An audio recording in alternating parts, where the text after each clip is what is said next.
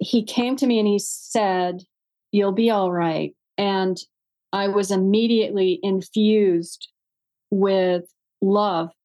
Every cell in my body was infused with light, liquid light and love. And it was profound. It was amazing.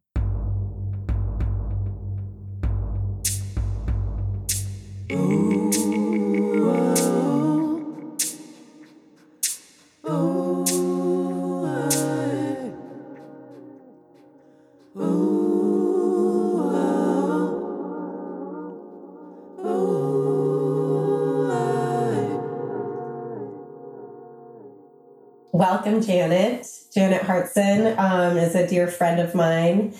And I met Janet um, last year when I had ruptured a disc in my back, and I was referred to her by a friend. And um, I I started actually doing a one day journal on my ride home from Janet's, and I've been listening to them again. And you just um, shifted my world, which is what I needed around um, around pain and around um, like releasing pain. Um, and like I just felt so held by you and your sound bath and the integration that you offer afterwards that um, I wanted everyone to meet you. So I had Janet helped me do um, a women's circle, and she led a women's circle with a group of us. And Eleanor was there. Yeah, it was wonderful. yeah, and um, and we're just so happy to have you. So I'd love if you would like to um, just add um, any introduction for yourself of how you would like to present to the world. That's always complicated because there are so many aspects of me, right? Um, right. As, as, there are for all of us. Um, so the Virgo part of me, and I have many planets in Virgo, is a scientist, a researcher, and I love information. Um, and I love organizing it in different systems. Um, and my particular information that I really enjoy is humanity and what's happening in our heads and our bodies and all of that. So I've got a certification in kinesiology, um, NLP, which is neuro linguistic programming, which is a, a, a kind of psychology that helps you make some quick changes uh, in your behavior and your thinking. Uh, some really elegant techniques to do that. I'm a Reiki master and I love energy work. And uh, I'm probably forgetting a couple of other things. I have a master's degree in spirituality and psychology because I don't think you can really be well psychologically unless you find your your connection to spirit in some way. Mm-hmm. that mostly sums it up. Yeah. That's so I, I, was also born um, psychic. I um and i'll tell you some of the stories that i experienced uh, of being more than a body mm. Mm.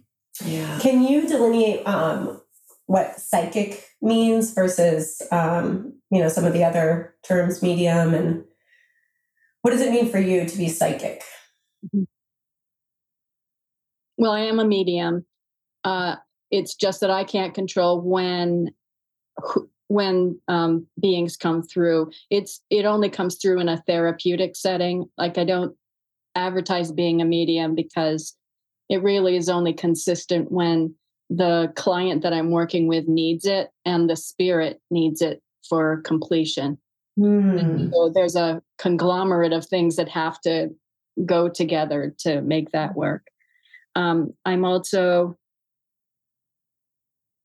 well, Virgos are pretty into truth.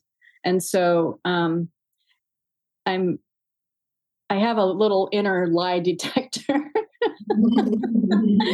and people aren't often they're not usually consciously lying, but sometimes they deceive themselves. And so that's one way that I can nurture someone towards where they really want to be going and what they really want to be talking about.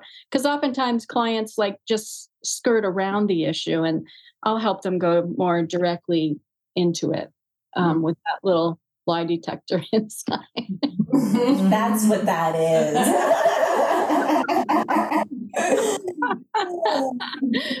um, and then I also have, um, well, there's a lot, there's clairvoyant, which is uh, seeing things. There's clairaudient, which is hearing things. There's clairsentient, which is um, knowing things. No, I'm switching them. It's feeling things. Mm-hmm. And then claircognizant, which is knowing things. And so um, I'm not clairvoyant. I don't normally see things. I sometimes hear messages, but mostly I just know what I know, and I and I won't be able to explain that um, to someone. But I just have this inner knowing that's really strong and um, can guide me with my own being and and my relationships, whether it's clients or my husband. Mm. yes. so useful everywhere. Yeah. Yes. Yeah. Yeah, we're getting right into it. I mean, I already have so many questions, but I'm like, I'm like, oh yes, oh I love that. Oh my gosh. Um, Tell me more. Tell me more. Um, Teach me your ways. Yeah, that's right.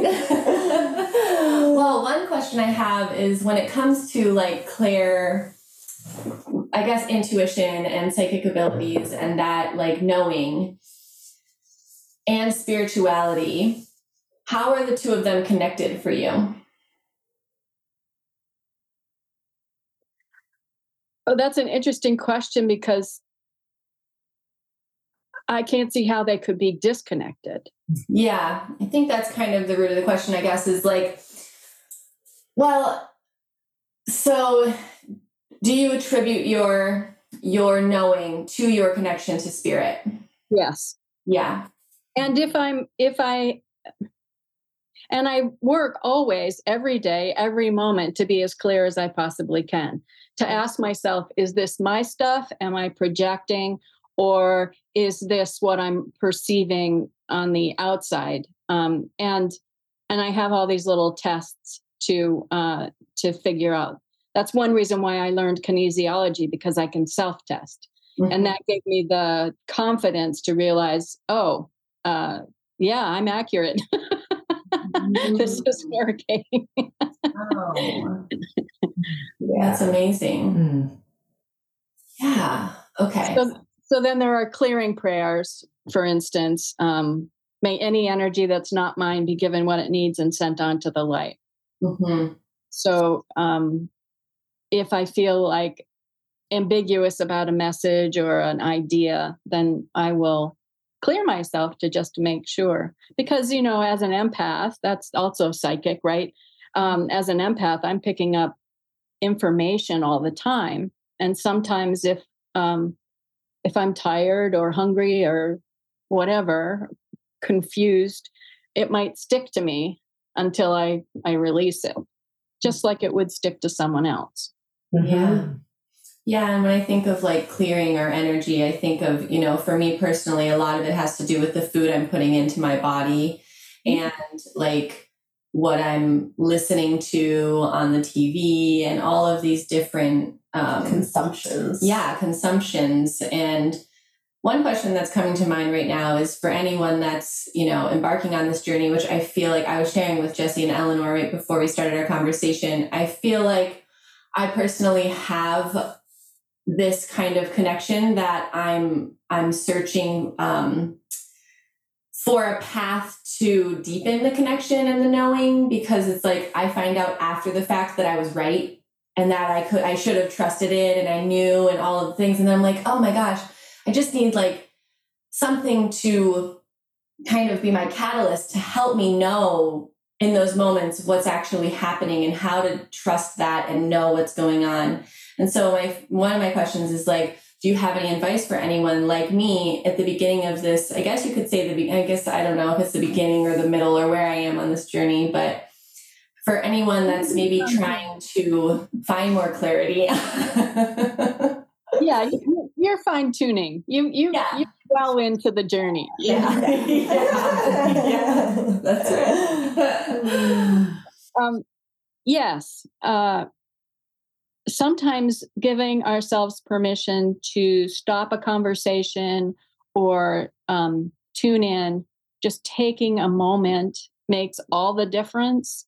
Mm-hmm. I, I remember um, I was rushing around and I just couldn't get out the door on time. So I knew I was going to be late, but I just, um, and I'm not a late person. I like being on time or even early. And so I was like, why am I doing this? You know, what's going on? And and um, when I finally got out the door, I went by an accident that had just happened. Mm. And I thought, that's why. Yeah. Mm. There was there was divine intervention preventing me from being on the road in that moment. Mm. Yes. Mm-hmm. And um and it was it was blocking my energy from my usual efficient self. Mm-hmm. And I didn't know that. So you're not always going to know that that's what's going on. Right. Um, but, and, you know, and I was criticizing myself for it, but then there it was. And I, and, and as soon as I saw the accident, it hit me like a bolt of lightning. Of course, that's why. Mm-hmm. Um, so you, you know that's the knowing, right? It just hits you, and you're like, oh, there we go. Mm-hmm. Yeah. Mm-hmm. And of course, that's just a dramatic example of much more subtle things like I might say yes to a social engagement and be really excited about it and happy about it. Um, but there's a part of me that's like, mm, I don't think it's going to happen. Mm-hmm. And then mm-hmm. later on, someone got COVID or, you know, uh, whatever, something will happen and it doesn't happen. And I think, oh, that's why that was there so I, I, saturn you're you're saying how how can i anticipate that and how can i know mm-hmm. uh, and trust and um, repetition is a you know thing just practice saying you know i i i trust my inner wisdom but also you're not always going to know ahead of time. Sometimes you just have to fumble around and figure it out later. Mm-hmm. totally yeah that's what i was hearing is it's a practice. Yeah. Yeah, yeah totally. Yeah. Thank you for that. And on that note, on it being a practice, I, I wanted to ask you whether or not you feel that everyone is intuitive and that it's just whether or not they are practiced at tapping into it. Absolutely. I'm taking um, my course, um, Discovering Inner Wisdom and um, Decision Making, into the prisons. Mm-hmm. Uh, and um, because they're not taught to pay attention to their inner wisdom. And I'm going to help them find that place in them that said, Ooh, maybe this isn't a good idea. Mm-hmm. Um, and where that lived in their body and in their souls. And um, and how they can tap into more of that and, and how they can love what they love and move towards that mm-hmm. even while there's probably those inner programs inside that i can't have that i'm not good enough all of that so um, yeah absolutely everybody is this, is this something new for you yes i'm just getting permission now to to go in wow yes Mm-hmm. Awesome work. Yeah. Mm. This has been your life's work from um, what I've learned of you through the years. You've done um, you've done these intentional things to help raise um, the awareness, and mm-hmm.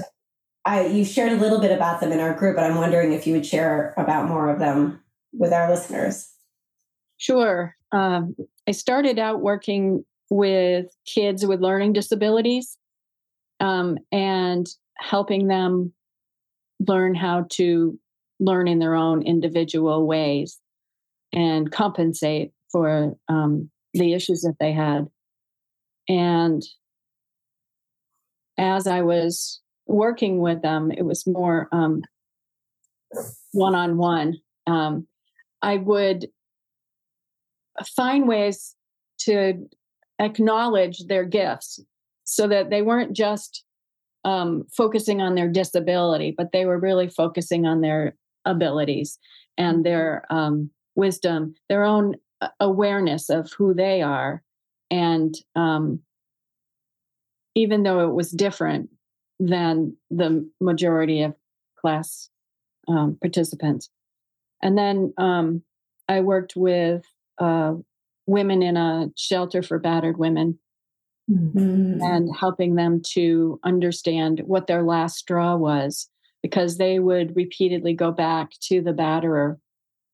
And so I would work on helping them to understand what the dynamics were that were going on that were causing them to continually continuously put themselves in that position Mm. and um and that's an nlp technique to um instead of waiting for your last straw you just declare it what's going to be my last straw Mm. Ah.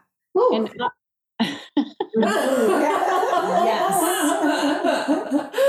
Yes.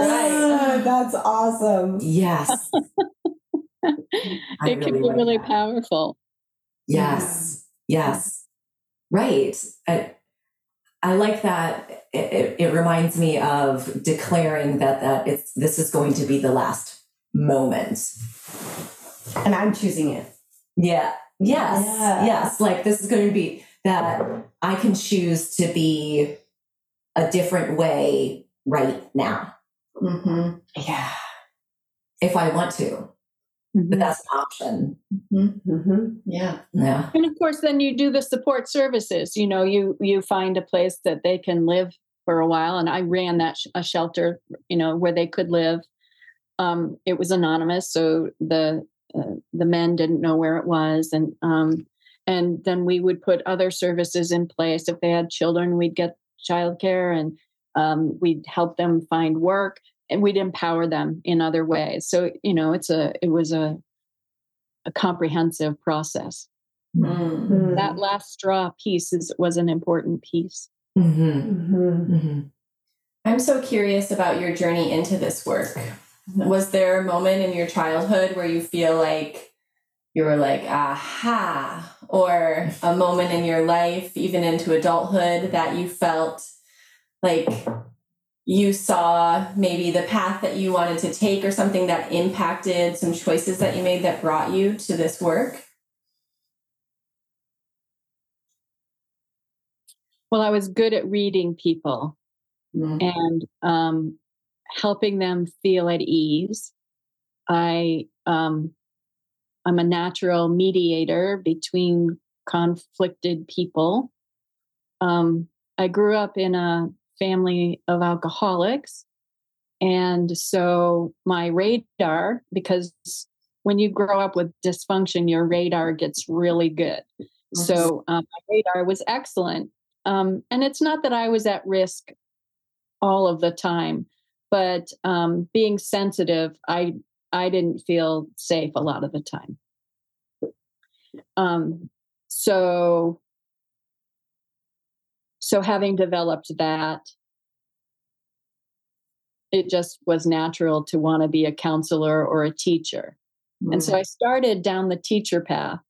And then I realized that working with that big a group of youngsters was not going to work for me.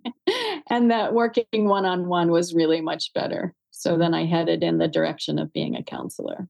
Mhm. Totally. Mm.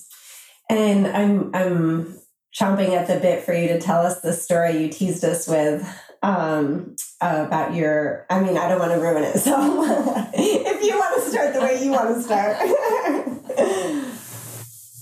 I have so many stories, but um, I think there's one that is pretty cool. So I'm going to start with that one, and then I'll I'll go to my near death experience. Um, when I was five, my mother decided I um, needed a nap. I didn't feel like I did.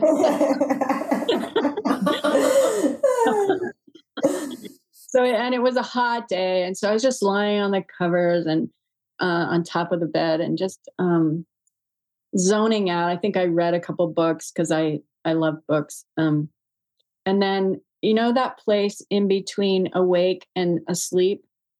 Mhm. That's a very intuitive place. Yeah. Um, it's like the dream world is is a is a beautiful place too. Um, but I was in that place and I started hearing this buzzing. And buzzing is really key. Pay attention when you hear buzzing, mm. um, because um, sometimes that's a indication that you're going, you're changing energy consciousness. Mm. Um, so I, am hearing this buzzing, and I think it's somebody sawing something in the in the distance. Mm. Um, and then all of a sudden, I feel this incredible burst of joy. It's just like happiness totally embraced me and took me in its arms and completely held me. It was just so amazing. And then I realized I'm not seeing through my eyes. And then I realized that the window screen was right here and that I was in the body of a fly. Wow. And as soon as I had the awareness of that, I went slamming back into my body. and the adrenaline, because of course, you know, that does, when you have those experiences, it doesn't fit the worldview um, of what life is and what reality is. And so that's why I went zooming back and um and then I, I forgot about that. Mm-hmm. And I I didn't pay attention to it. I of course I had no words. I mean especially at 5 mm-hmm. to to explain that to anyone and I was I had already sort of gotten the message that talking about things wasn't was going to kind of fall on ears that didn't understand it or you mm-hmm. know didn't get it. And so I was a pretty internally oriented person. Um, and it wasn't until years later that I, I went, whoa. And hmm. actually, then I started having other shamanic experiences. Um, like I, uh, I went home crying from school one day because I was so frustrated um, I was learning history and they wanted me to recite all these facts and figures around war.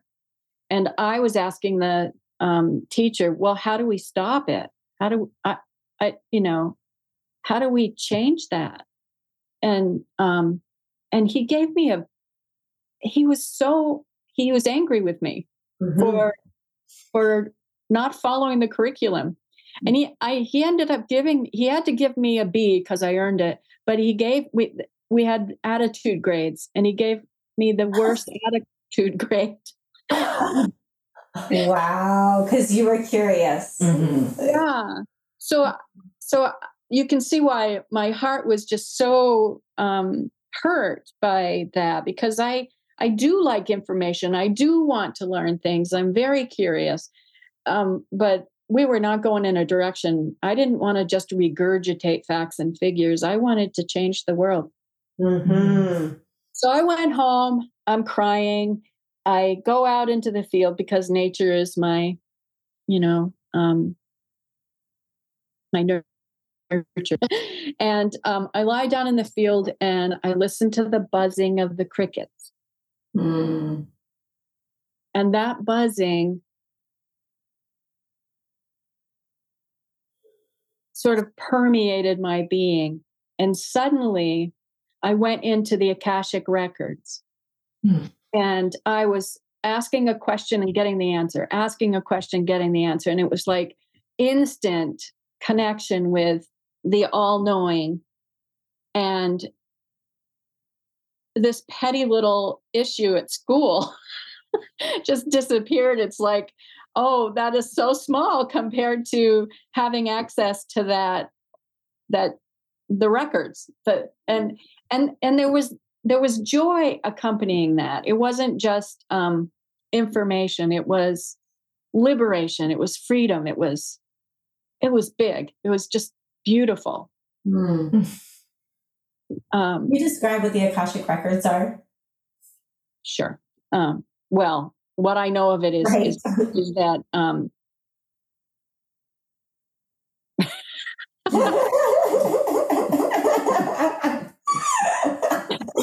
great. We know nothing. it's an experience. yes. So there is a, a unity consciousness, and in that unity consciousness, there is all information, um, but not not information in, in, like the news we watch or something like that. It's it's truth. It's deep, embodied truth, and um,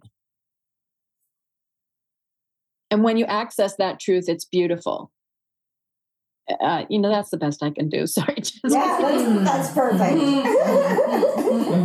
love that we're not able to describe it. Yes. Uh, yeah. hmm, buzzing. yeah.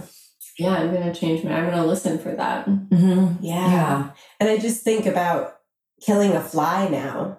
When that fly is just feeling pure joy. Mm. it's like, how can I kill you? yeah. Mm-hmm. yeah um flies don't have egos we we are unique in that we have egos and those egos get in our way of a lot of happiness and joy and so yeah there's this purity in animals and insects and trees and flowers there's this purity because they're not evaluating themselves all the time Mhm. Mm, Big difference. Whoa. Yes. Yeah, Mm. we've fallen out of touch with the laws of nature. Mm-hmm. I had a, I had another experience. I I um I don't even know if it exists anymore, but it was a place called Earthworks somewhere in Vermont. I'm not even sure where it was. Yeah. Is Well, it's, I think it's in Morrisville, right? yeah. I think so. Really? Where, Yeah. where they build. The rocks. The rocks? spin. Mm. Oh no, this is different. Oh, So- Okay. It was a farm, and um and um it was for people to do workshops to get back to the land and um and reconnect with nature. And um Oh my I- God. maybe maybe Yeah. but um i thought it'd be a lot of fun so i went and we did some meditation and um and they talked about their land and their commitment to what they were doing and then um the at the end they said okay now go out and go experience a flower and Mm. just tune in and meditate with it. And I did. Um, and I was kind of skeptical. I wasn't sure I was going to be able to get anything, even after all those previous experiences. so I go, I go out and I find this beautiful Asian poppy, the um, the beautiful orange poppy. I mean, the the head was like this big. It was just Mm. so elegant and in its full vitality. It was just gorgeous. And I sat with it, and here again was this pure joy. Mm. Who was, and you know, when you connect with joy, you're also connecting with truth and beauty. It's it's like it's all connected because really words can't describe an experience like that. because it's our it's only our brains that have to quantify things and um and uh but anyway so that was an amazing experience and that started me on the journey of um exploring flower essences. Mm. and um i started working with Perelandra flower essences. Um, that's a woman down in Virginia who um, started meditating with her vegetables and flowers and uh, tuning in and seeing how her consciousness interacting with the consciousness of those plants and flowers um, could assist them in growing and assist them in um, in wanting to give their essence in the Mhm. process of making flower essences. And that's where I learned um, that you don't pick a flower, you ask if you can pick it. Mhm. You know, that you work you work it with a level of reverence that um, nurtures both parties. Mhm. And so I started making um, reclaiming essence uh, flower essences, reclaiming Eden flower essences. Um, that's um, and reclaiming Eden is the name because I believe that um, the fall from the Garden of Eden was when we forgot that we had everything we needed um, to thrive and to feel whole and healed and um, happy. And that the angels are there to help us reconnect, the fairies are there, the elves, um, nature in general are, are happy to share their love and wisdom when we tune in. Hey everyone, it's Saturn, and I am so excited to invite you to join the Living Remembrance retreat that I'm hosting April 21st through the 25th. Living Remembrance is a four night, five day immersion I've created for families with children under the age of six based on the teachings shared in Michaeleen Doucleff's book, Hunt, Gather, Parent What Ancient Cultures Can Teach Us About Raising Happy, Helpful Children. Nestled in the beautiful jungle of Nayarit, Mexico, along the Pacific Ocean, we will come together to remember what it feels like to live in tune with the laws of nature, to play as part of a community, and to hear the calling of our own hearts. Through free expression and felt safety, your children will see themselves as a part of the whole. Parents will have time to connect with one another, practice mindfulness, and loosen the reins that the pressures of society have placed on us. Do you feel the call? Do you know that there are other parents out there just like you who believe there is a better way? This is your invitation to step more fully into the life you want for your family and to reclaim the harmony and power of parenthood. To learn more, go to rebearthcare.com forward slash living remembrance. Rebearth is spelt R E B E A R T H. Rebearthcare.com forward slash living remembrance. See you in the jungle. So then, um, when we talked originally, I said I would share my near death experience. Is this a good time or do you want to do something? This sounds perfect. My mom died when I was 17. And three months prior to her dying, she was on the terminal ward with um, a rare form of um, cirrhosis of the liver. It wasn't the alcohol oriented one, but it, um, it was a a different one, primary biliary cirrhosis. And they caught it late, so um, she's dying in in the hospital. My dad is in the hospital. He's had a massive heart attack, and he's died on the table um, and they revived him, and, and, he lived another nine years. Mm. But my mom um, died, and I took care of my seven year old brother, and we got the flu. now, normally you just get through the flu. It's, you know, you, you suffer, but you get through it. But when um, one is in a grieving process, your resources are really greatly reduced. You're much more vulnerable to an illness.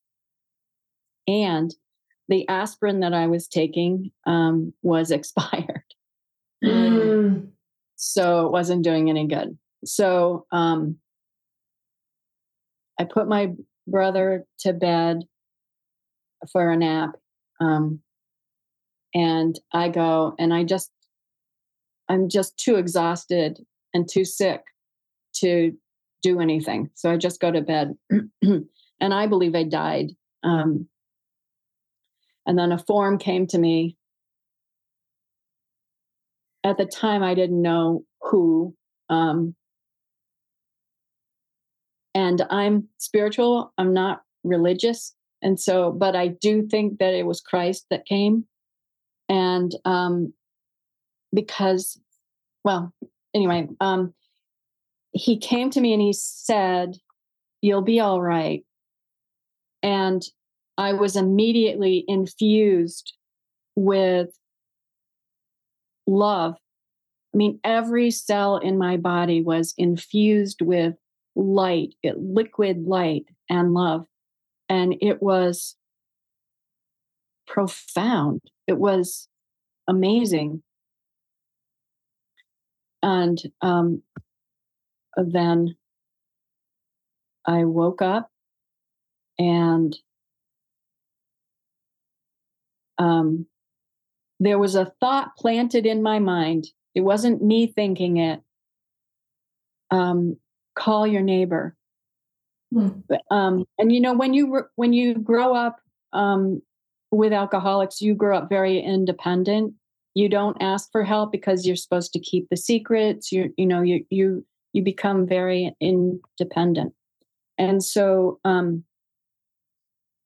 so that was a novel thought. I hadn't thought of it before. Call a neighbor. So then we called. I called a neighbor, and the neighbor called other neighbors, and they started checking in on us um, uh, um, a couple times a day, and they brought meals. And mm. at you know, God, it's so amazing. But there was a doctor that made house calls in Wilder, Vermont, mm. um, back then, and it was 1975 and uh, he came and gave both of us uh, penicillin shots and uh, took our vitals and then came back a couple of times um, after that and, and we were fine wow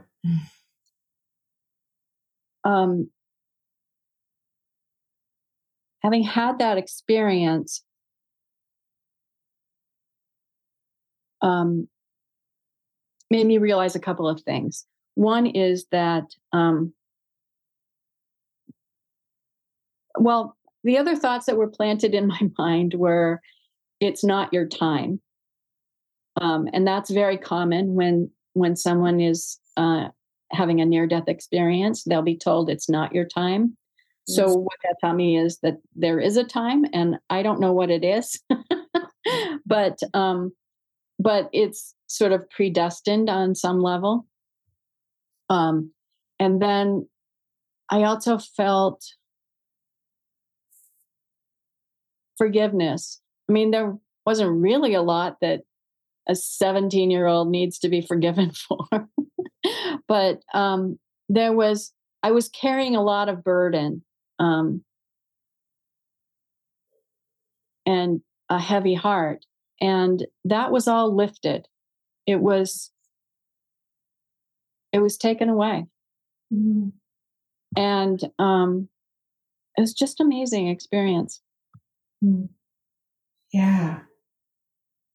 The 17 year old in me is like, yeah. Mm-hmm. Mm.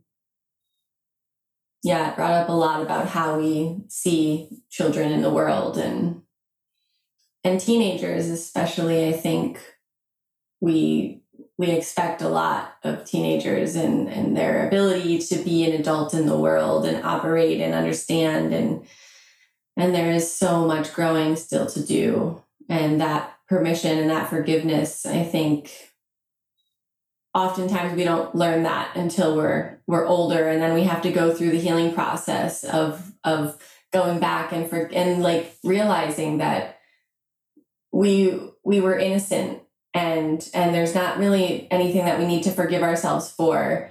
And I, that is just such a powerful notion to to remember especially at such a young age, and to have that insight is so powerful. Mm-hmm. Yeah. And my dad had a near death experience too. Um, and he he was in World War II. Um, and he would get drunk and cry and he would say, Janet, they were just boys like me. They were just boys like me. Mm-hmm. Um, he killed people. He had to. That was um, but they were 18 year old boys, just like he was. Mm-hmm. And that that boy was such a loving, sensitive boy um, that it became a, a burden that he lived with for the rest of his life mm-hmm. until his near death experience mm. where he felt liberated from his self judgment and his pain. Mm. And um, he felt that there was ultimate forgiveness and love. That he he he would say, "There's just love. It's it's all love." Mm. And uh, so so that was a powerful thing to hear from my dad, who um, not only had physical wounds, like there was shrapnel still in his legs and stuff, but had um, those emotional wounds. Um, and those last nine years, he was happy. He goes, "Yeah, I, I can just sit here and listen to the birds all day." yes, that's the akashic record. we are love. yes. Just love. Mm-hmm. Yeah. Mm-hmm. Yeah. Wow. Thank you for sharing those stories. Yeah. So then one of the questions I think we could all ask is if I wasn't afraid of dying, how would my life be different? Mm. Yeah. Yeah. Yeah, hearing you say, you know, that you had this realization that or this feeling that it is somewhat predetermined after hearing that it wasn't your time. It is a powerful like reckoning almost to sit with and just like concept of like yeah we don't necessarily there's there's a possibility that we aren't we aren't really making that choice. We don't have anything to do with it. And and i feel like there's kind of a conscious like a collective consciousness coming around about death and and like grief and how we as human beings are dealing with it and seeing it and coping with it and holding one another in that space. Um, but that is such a big question to to ask ourselves like how would our lives be different if we weren't afraid of dying? Because my first instinct is i'm not afraid of dying. And then i'm like eh, you are a little bit. There are things you don't want to leave behind.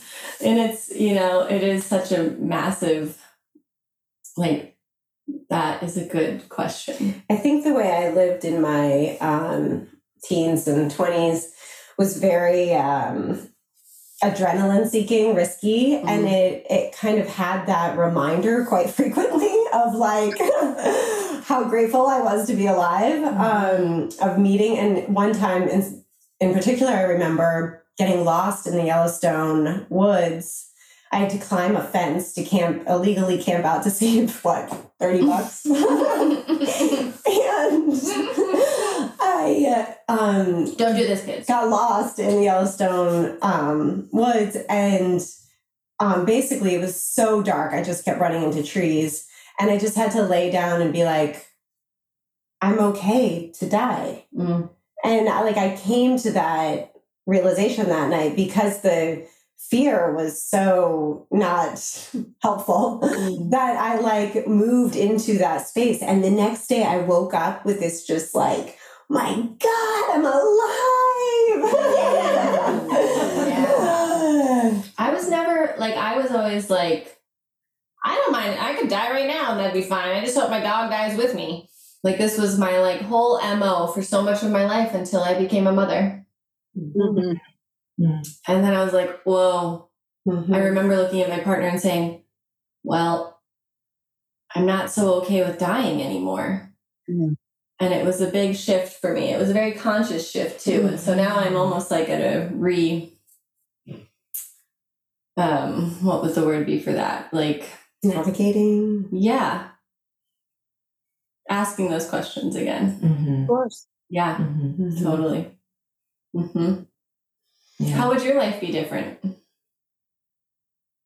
Or do you have any fear around dying? I don't. Um, I actually have a deep grief because I remember being an energy being and free from being in a body and free from ego and all this conflict and drama that seems so foreign to me and just all I want is unity consciousness.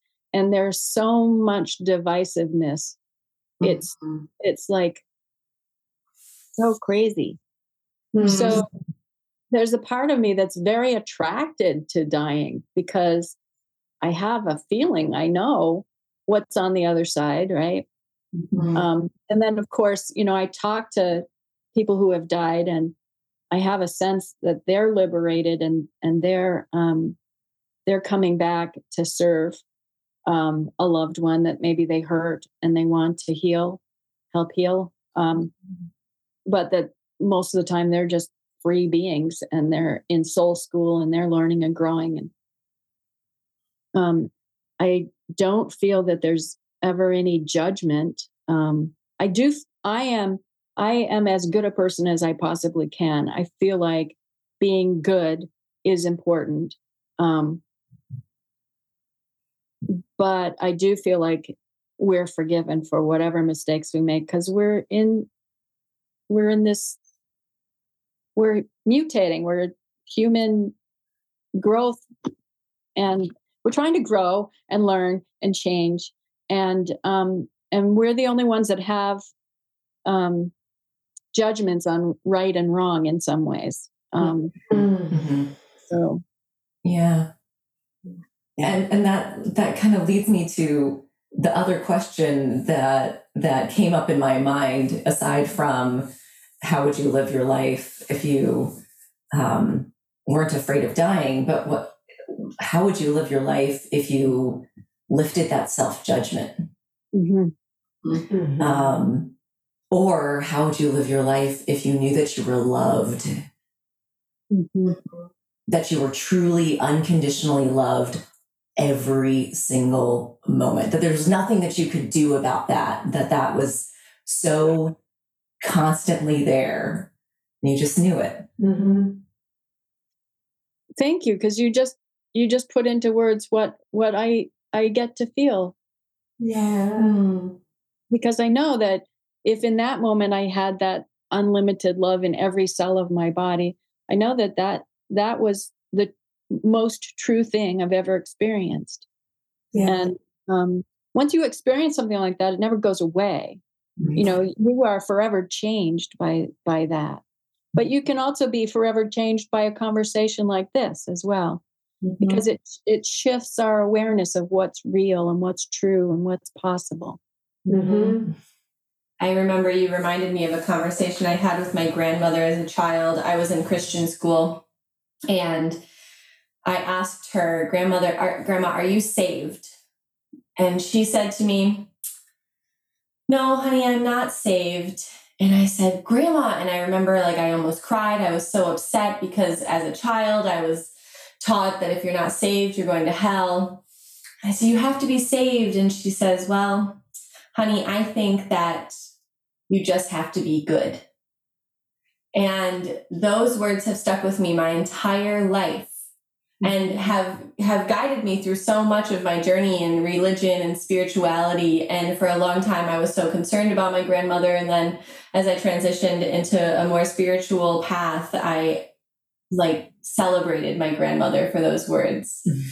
and it's so true you know we are the only ones that define and i think this has been my my hardship with religion is that there's anyone that's like that one this creator has created all of this to only condemn like a like a portion of what they've created. It doesn't make any sense to me. Mm-hmm. and it's it's always been kind of perplexing but i think it really does just come back to being good. And part of me battles with what that means because it's like you know when i define good the way that i define good is not harming others or not intentionally harming others is really is really the important part of it is that you're not intentionally harming others because i think even if we're doing our best we're going to harm we're going to hurt someone's feelings we're going to do things that feel harmful to others. But it is this really interesting place i think that we're in where we label things good and bad right and wrong and it's all from our own perspe- perception and our own opinion. And when it, it it does it just comes from our heart and i you know i think that your work in the prisons is amazing because i don't believe that those people have You know, like I believe that murderers are in there somewhere, like are kind and compassionate and good people that have just been misled and have are hurt. confused and have been hurt and just like need love. Mm-hmm. And I don't know. I'm grateful for the opportunity to speak to this because I think really what it is is just like kind of getting out of our own heads about our opinion of what is right and wrong and what is good and bad and kind of seeing it as more of a like harmonious existence mm-hmm. and how we are trying to live within that framework and you remind me of um i'm not going to be able to recall it right now but um a tribe where when someone steals or hurts or mm-hmm. you know um in our world breaks a law they are brought circled around. Yeah. And they're like poured love into. And you know what do you need? Mm-hmm. um what are you lacking? And i just imagine if we we have been so punitive for those that are hurt um and judgmental and you know it's not why the addiction it's why the pain and here we are judging and ostracizing um people in pain people hurting and if we could circle around and ask them what they need. Well, I was just reading about that. There's, I don't know if it's the same tribe, but when a woman feels that it's her time to conceive a baby, she goes under a tree and she sits and she waits until she hears the song of this being. And once the song comes through, then she teaches it to her partner. And when they conceive this baby, they sing this song. And then they sing this song to the child as the child is growing up, and the community members learn this song, and they're all singing this song. And it's that one person's song. And when that person does something that's hurtful or harmful or wrong, with quotations for those that are listening, everybody circles around this person and sings them their song so that they can remember their true essence and who they are. Because when it comes down to it, it's really that we've just lost touch with our truth and who we are at our core essence. Like, mm-hmm. and I thought that was so beautiful. and I'm like, oh my gosh, what's my song? you know, what is my song? I'll sing it to you. Okay. well, and your song is love, and your song is love, and my song is love, and your song is love. Mm-hmm. Yeah, it's beautiful. Mm-hmm. Yeah. But, oh, that yeah. Mm-hmm. Mm-hmm. I had read that too, and I wish I knew the source because it is such a beautiful story. Yeah, mm-hmm. me too. Yeah. Mm. And then there's the um, um the word umbuto, I think, which is um uh, I think um there there was a, a race and and um one kid went back and got got the other kid and um, helped him across the finish line. No, I'm I'm combining two stories. Mm.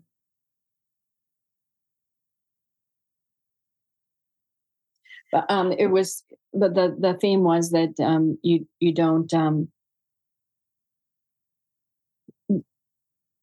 you can't win um, you can't achieve unless everybody's achieved. That, mm-hmm. that everybody has to be with you. Um, that you don't leave anybody behind. Mm. Yeah. Yes. Yes. Mm-hmm. And it's remembering that there is good in the world. That people are innately good. Mm-hmm. Mm-hmm.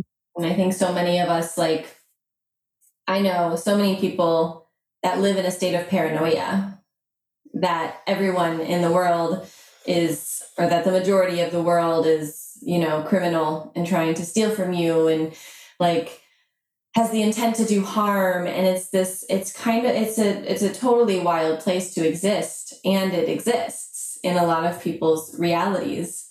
And i think it just you know it's a it's a powerful move in the collective to remember that people are innately good and that we mm-hmm. all are connected to source.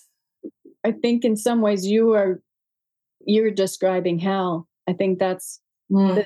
We, we don't die and go to hell. We we live here in hell unless we heal. Right.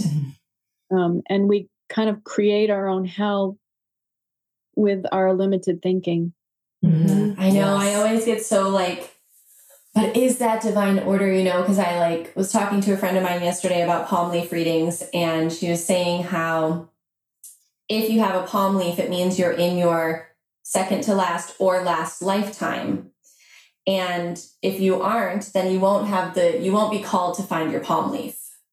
And if you don't know a lot about palm leaves, I would suggest just researching it because I don't want to like mess up all of the information about palm leaves. But basically, there's this community of, of, um, well, see, this is why I don't want to go into it too much because I don't want to mess it all up. But there is wisdom written on these palm leaves and it's been inscribed here for for a really long time and, and they go out and they find your palm leaf and they do a reading for you and it's a very in-depth reading they like know your name they know everything about you it's really incredible but you don't have a palm leaf unless you're in your last life or your second to last life and what she was saying about how you only look for your palm leaf if you're in one of those lifetimes was so fascinating because then we started talking about religion and how so many people don't find their palm leaves because they get caught up in religion and this is Satan's work and so on and so forth.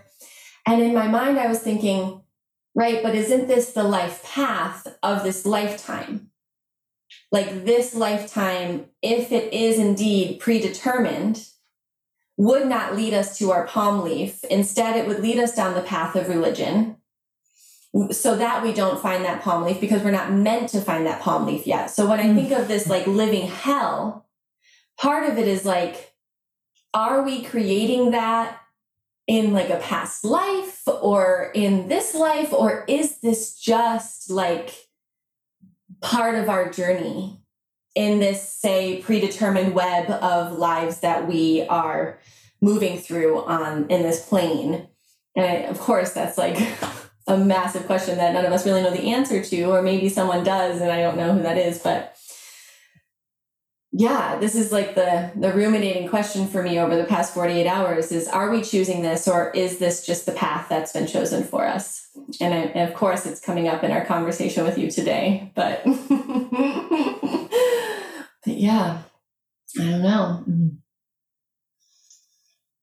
Yeah, um I think I think that we my my perception, my belief is that we we do choose the lessons we are going to be learning, um, and the the the souls will be learning them with, um, and but and so some things are predetermined there, but we have free will, yeah, and so we get to make a decision that might take us longer yeah. to get to you know the lesson. Um, we can change it. Yeah, we can change it. Mm-hmm. Mm-hmm. Yeah. And I think for me, when you say the the living hell piece, it's like when I am in judgment um, of myself, um, which often usually leads to judgment of others, is um, it's it's pretty constant, and um, the judgment itself is this contraction in my body and I physically like contract because of the judgments, because judgments are so contractive. Um, and that causes pain. And so it's this like not fun place to be. and that to me is the living hell because it's like, oh, when I heal that when i start to love myself more and you know move out of judgment um there's less pain there's you know there's more presence and joy. and joy and like yeah and less limitations mm. yeah mm-hmm. mm.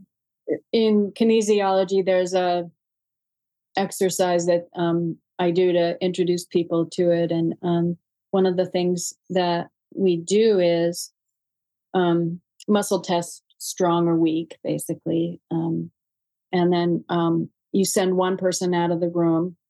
Uh, um, so you have you have a, a surrogate tester that's testing the energy of a variety of people in the room um, and so you send one person out of the room and then um, you either send them positive thoughts and, and talk about positive qualities in them or you talk about your judgments of them mm. and you mus- muscle test um, the the people that are judging and they also go weak mm-hmm. and then mm-hmm. you call in the person if if it, if they're judging um, you call in the person and that person goes weak and mm-hmm. then if you are um, positive and compassionate towards the person they come in and they're they're strong and mm-hmm. so are you and so you you begin to realize that we're all connected and so what you think you're putting out you are also taking in and there's no separation between those mm. and so if i'm um if i'm to be compassionate towards myself and create a living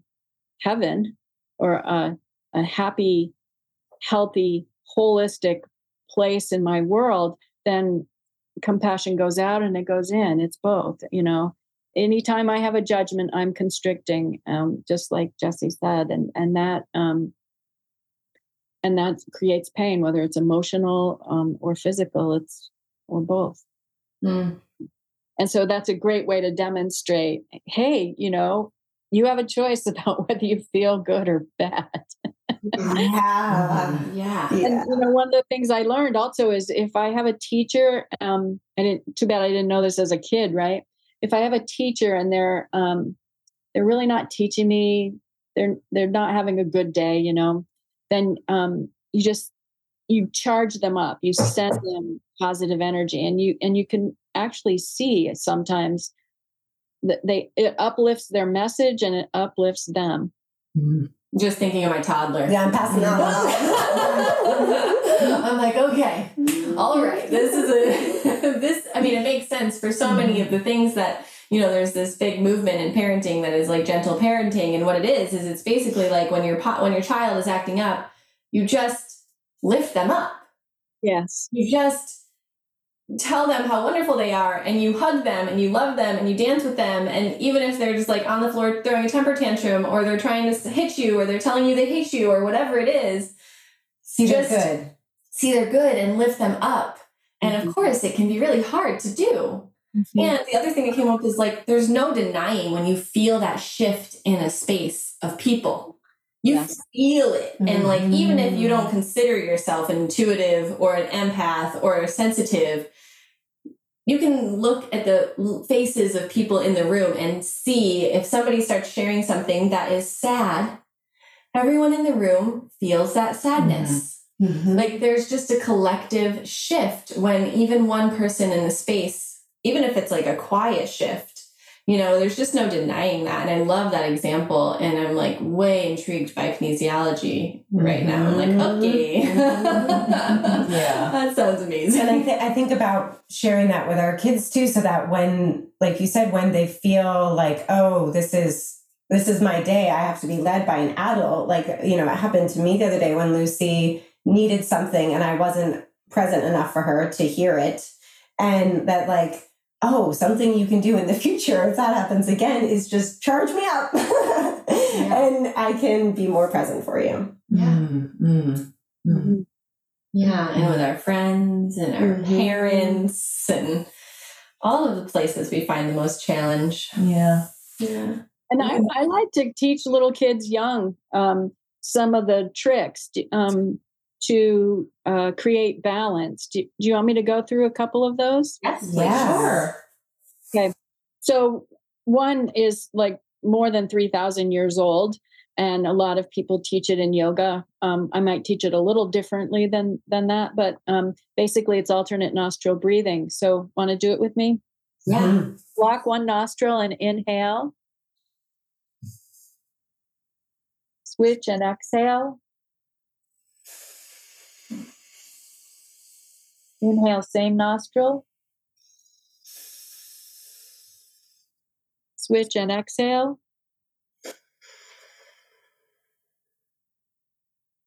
Inhale, same nostril. Switch and exhale.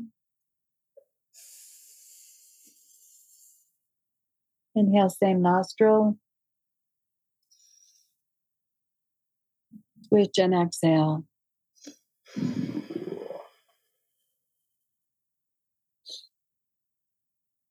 How do you feel? mm, I needed that. Mm-hmm. Yeah, so um, you can teach kids that, um, and it'll settle their energy. Then there's like all the brain gym stuff, so you can teach them um, one hand on their belly button and uh, the other hand on their brain buttons. This is called brain buttons, and they rub the brain buttons, and then they rub under the collarbones. Mm. and then they rub their tailbone. Hmm. I love that we're all rubbing our tailbone right now. Yeah. Can you purr? yeah. Or the cats like it the best, right? Between the ears and uh, and the tail. yeah. Mm-hmm. So, so those two are, are pretty powerful ways to switch energy, obviously, because you can feel it right now. Yeah. um, and then um, the other thing that I think comes up probably more often than anything else in in my work with in my sessions with people is um, the divine spark, the spark of the divine correction, which is um, I have a, a black um, piece of paper and I put it in front of the person. And if the muscle goes weak, um, they need that correction. And it is that they're forgetting that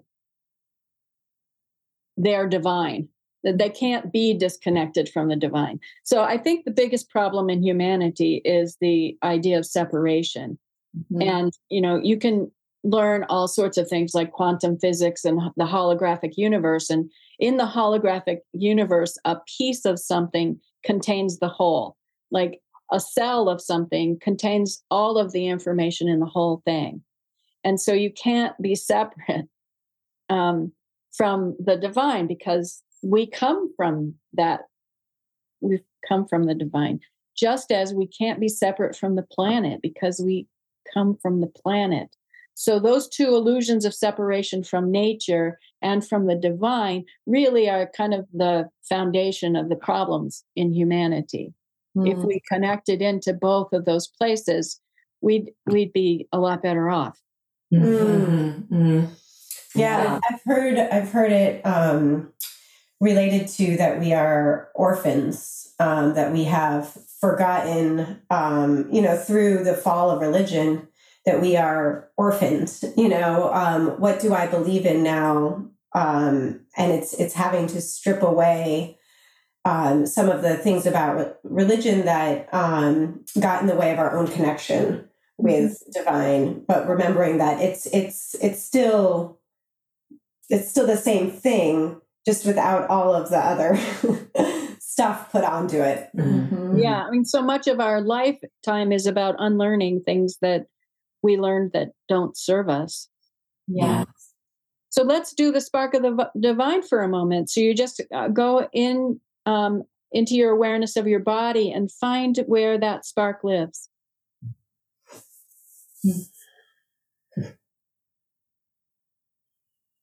And then you allow it to grow and expand.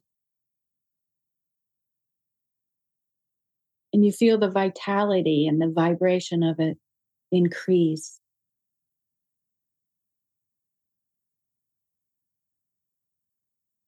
And with each breath, it becomes bigger and more powerful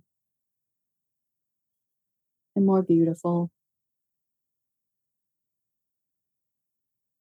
until it's throughout your entire body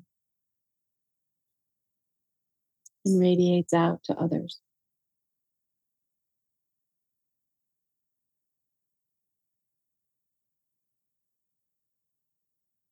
I moved kind of quickly because we're recording here. Um, but I'm also qu- pretty quick at going through stuff because I'm used to it. Mm-hmm. yeah. but that's the spark of the divine and then normally i take that um, black piece of paper and muscle test and normally the um, person holds strong so mm-hmm. that um, it strengthens us strengthens us to know that we're part of a unity consciousness that um, holds us and ties us and supports us all together yeah that we're not orphans that we're not separate Yes. And not alone. Right, right. And and that to me was the definition of hell is is is that that separation that loneliness yeah yeah well just that, that yeah the the loneliness that we can feel being separated from community of course but then just but the the ultimate like that that separation from source mm-hmm. from consciousness mm-hmm. um and that that the further and further away, the more and more separated you feel, the more hellish mm-hmm. it becomes. Yeah. Yeah. Mm-hmm. And the more you can treat other people badly because you don't understand that connection and that you're doing it also to yourself. Yes. Yeah. Yes. Right. Yeah. yeah. Yeah, what we do upon ourselves is what we do to others always. Mm-hmm. Hurt people hurt people. Yeah, yes, that's right. Yeah. Yeah. Well, Janet, this has been incredible. Mm-hmm. And my body feels full of divine cells right now. So thank you. um, and we usually close with um, what you are celebrating right now. Oh, well, so much. yeah, I had a feeling. um, I'm celebrating that we made it through January, which is not my favorite month. um, I'm celebrating that I am going into the the um, prison and uh, exploring t- um, what that's going to be like. I'm excited about that. Mm-hmm. I'm in a um, I'm in a chorus um, where we're singing um, Considering Matthew Shepard, which is an incredible piece of um, choral music that mm-hmm. um, is painful and beautiful and uh, goes back and forth. It's amazing, and um, it's the first time I'm a, I've been able to sing in a group since COVID. So mm-hmm. that's really amazing. When the harmonies are, are hit, you know, it's like that's unity ah. consciousness. That's heaven to me. Mm, yes. I feel that. Yes. yeah. And then I'm also celebrating my husband put out his song in Vermont. Um, if you haven't heard it yet, it's amazing. He made a video um, and it's kind of reggae style and it's really upbeat and it's got people from our community in it and um, it's really fun. So, um, and that's uh, that surpassed a thousand um, views. So um, it's the it's going and it's catapulting out there. It's so fun. That's oh, awesome. We should link it. Yeah, yes. we'll link it in the show notes. Yeah. Okay. Yeah. Mm-hmm. Can't wait to hear it. And is there anywhere, um, would you like to tell our listeners where they can find you? Um, sure. I mean, they, they can go to, to um, heartsons.com basically is my website. So it's H E A R T S O N S dot com. Yeah, Wonderful. the perfect name. well, that's another synchronicity. When I was 14, I wanted to name myself Heart Song. Oh, Get out. wow. it was close, just no G, but that's okay. Right. Wow. That's awesome. Wow. I was talking with some friends yesterday and we were we were having like a, a tiny prayer circle and we were putting in our prayers and then we were joking afterwards about how you have to be really specific when you pray because, you know, Source has a funny sense of humor and she was sharing how in a circle she had prayed for a chocolate man and she is from Mexico and she was thinking like a tan skinned man. And he had also prayed for a home. And they found each other at a ceremony and he said, Oh, yeah, I make chocolate. Whoa. and she was like, That's not what I meant. And her name means home. And they Oh found each other, and it's the most beautiful and funny and like Ooh, amazing that. thing. That's such a beautiful thing. so be careful what you ask for and be Yeah. specific. Oh. Thank you so much, Janet. Yeah, it's been a real you. pleasure. Mhm. It's great to see you all. Me yeah, too. me too. Thank you for listening to the Teach Me Your Ways podcast with Eleanor, Jesse, and Saturn. This is a labor of love. Wow, what a privilege it is to have you all here on this journey with us, listening and taking your time to join us on this journey we are on. Um, we get to hear fabulous stories from amazing people, and your participation, your um, commitment to being here and taking the time out of your day to listen means the world to us. Hmm, yeah.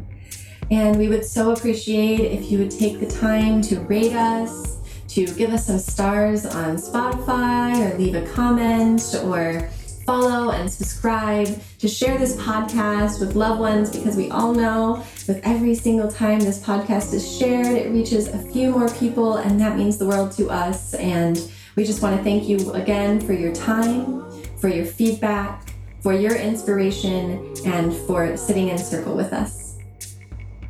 This podcast is a living practice, and we are so grateful to have you on this ride with us. Many blessings. Ooh.